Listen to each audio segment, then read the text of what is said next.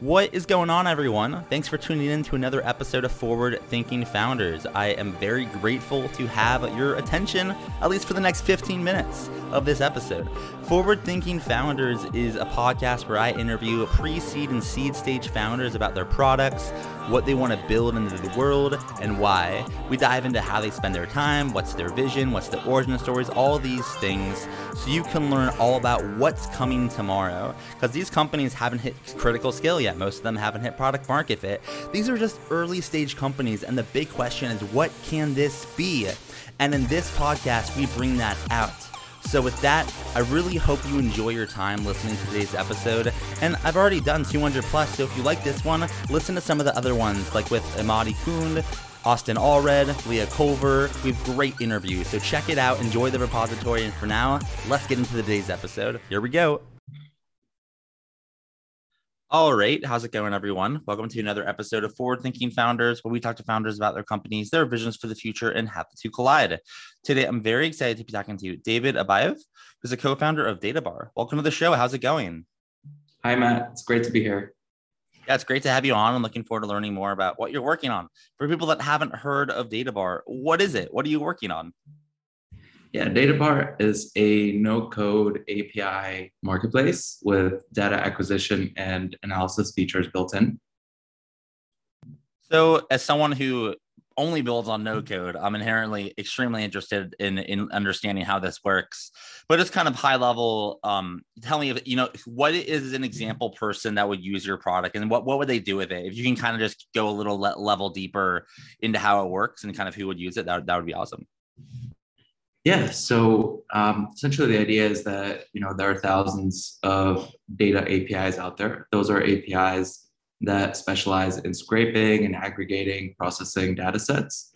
Um, and you know they basically make it available to developers via this tool called API. APIs are kind of um, you know if you think about a restaurant, they're like the waiters who bring the food from the kitchen to the table. Um, the thing with APIs is that you need to know how to code in order to use them. So what we've done is we've built a no-code uh, interface that allows anyone, both developers and non-developers, to work with any API in the world. So, you know, let's say there's an API that provides data on crypto, finance, sports. Uh, you can easily go onto databar.ai, just register, find the data set that you need, put in a few, you know, uh, uh, parameters and filters, and that's it. And you get your data set. Walk me through a little bit about the origin story here. Like, why did you decide to build in this space, and wh- why DataBar? Yeah, so a little bit uh, about myself. Um, my background's in finance and data science. I mostly worked in venture capital, uh, but always with a, a, little kind of data science twist. And I always felt that access to data is still a bit limited. Um, there's quite a bit of a a technical curve, uh, but there's also a price wall. So, you know, if you want to get a high quality or scheduled data set, uh, you often need to jump through a, whole bunch of hurdles. Uh, there are great tools out there like Kaggle, Data World, um, Our World in Data, but they oftentimes provide static data sets and they don't always cater to the different needs of people who are looking for data sets. So I felt like with my skill set and with the skill set of my co-founders, uh, we could come up with a solution that basically would be the universal, you know, um, place to access data sets via APIs, um, and not only access them but also stream and schedule them. So you could automate data pulls. You can scrape articles every morning. Like if you want to scrape a thousand articles about Tesla or a thousand tweets about Tesla every morning, then um, in the near future, within the next two to three weeks you'll be able to do that with our platform.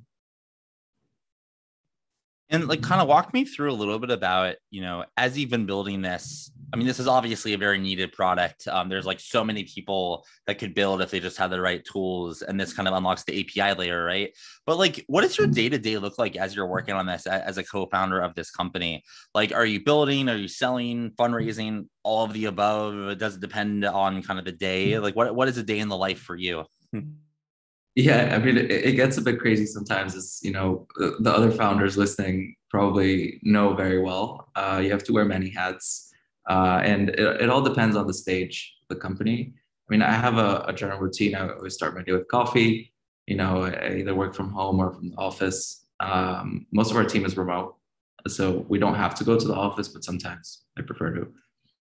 And you know, it, it really all depends on the on the tasks we have. So you know, the past uh, eight months, I'd say uh, there was a pretty big focus on product. We're in this kind of R and D stage, and now we just started fundraising. So uh, my efforts are a bit shifted. The CTO took a little bit more of the product side off me, and uh, yeah, I mean it, it's quite dynamic. It, it, really all depends on on the stage and, and timing. There's like a funny um a funny quote or like a saying where like you know, being a startup founder, like you really have like four days and they're all split up in a single day. And like you have like early morning, mid morning, you know, early afternoon, late afternoon. They all could be completely different from each other depending on what's going on at that point in the day, which, which I, I believe in for sure. um, yeah. uh, one other question kind of on that same note is like, as, as you've been working on this, um, you know, being a founder, like you, you, you learn a lot um, about yourself and about markets and stuff. What, what have you learned so far, you know, on this journey? It could be about building product, as I said, markets, fundraising, but what have been some lessons that you've learned so far on your journey? Yeah, I'd say, um, you know, broadly speaking, building product, um, you know, that that's what most of my efforts have been focused on. You, you learn a little bit of everything. Probably the nine months that I spent building DataBar. I learned more than in my whole career uh, before that.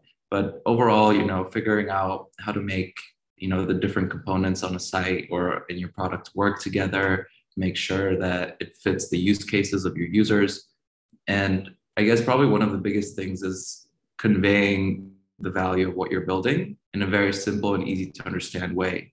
Uh, so a lot of our users don't know what an API is so for us, it's important to be able to explain what it is and then have them use those APIs without having ever interacted with one. So that messaging is really important and something that you know I'm still learning about, but probably the, one of the things that I you know improved most on uh, recently. And I'm curious, like as you like can I keep building this, keep working on this, you know, over time, you know, 5, 10, 15 years, what do you see as the big vision here? Or in other words, you know, we look out in a decade or two, like what's this company going to look like? Yeah, I mean, it's uh, it's difficult to to give you a, a clear picture. Um, you know, eh, right now, our goal is to is to be the best ones at like the best company at at extracting data sets out of APIs, uh, making it as easy and quick as possible.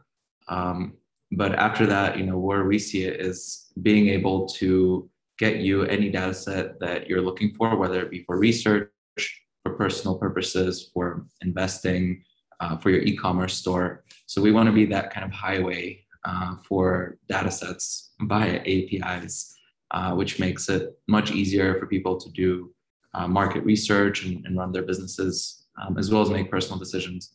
It sounds a little bit spread out right now, uh, but overall, we've seen, you know, at least at the moment, um, a lot of need for this in finance and crypto. Uh, we also see a lot of need for this in e-commerce, um, which we're going after next. But the first two are probably the ones that have loved our product the most so far. And in order to kind of make it happen and keep building and build, you know, like an important company, you know, over time, you'll need some help, right? I mean, it takes a village to make a, a startup work and scale. So my question for you is, how can the forward thinking founders community help? Are you hiring? Are you raising money, looking for customers, partners, users? You know, how can we assist? All of the above. Um, well, we're we just started fundraising, so um, we opened up our our seed round. Uh, we're we're looking for investors and having actively setting up calls. Uh, we're also hiring. Uh, we just brought on one additional front end developer, uh, but we're looking for people in product, marketing, um, most likely going to be bringing on a CMO in the next month or so. So um, if there's anyone interested in what we're building, then you know more than happy to chat. Uh, and if you want to give our platform a shot, also, I mean, I, I, really meant it when I said all of the above. I guess it's part of that startup approach where you know, give me everything, and um, you know, if you want to try it out, more than happy to give you personal demos. You know, feel free to reach out. But overall, looking for feedback to improve the site. And if someone wanted to g- give you feedback or try out the product, or you know, they may be an investor that wanted to learn more, how can they kind of you know find you on the internet and reach out? Like, do you have a website, social media presence, an email address? How can someone kind of learn more about you? Yeah, uh, I just started Twitter uh, maybe two three weeks ago. Welcome to the Twitter tribe. yeah, I'm, I'm really behind the curve on this one. Um, LinkedIn, Facebook, if you just search my name, I'm sure I'll pop up. Um, there's another David Abayev. He's a wrestler. I'm not a wrestler.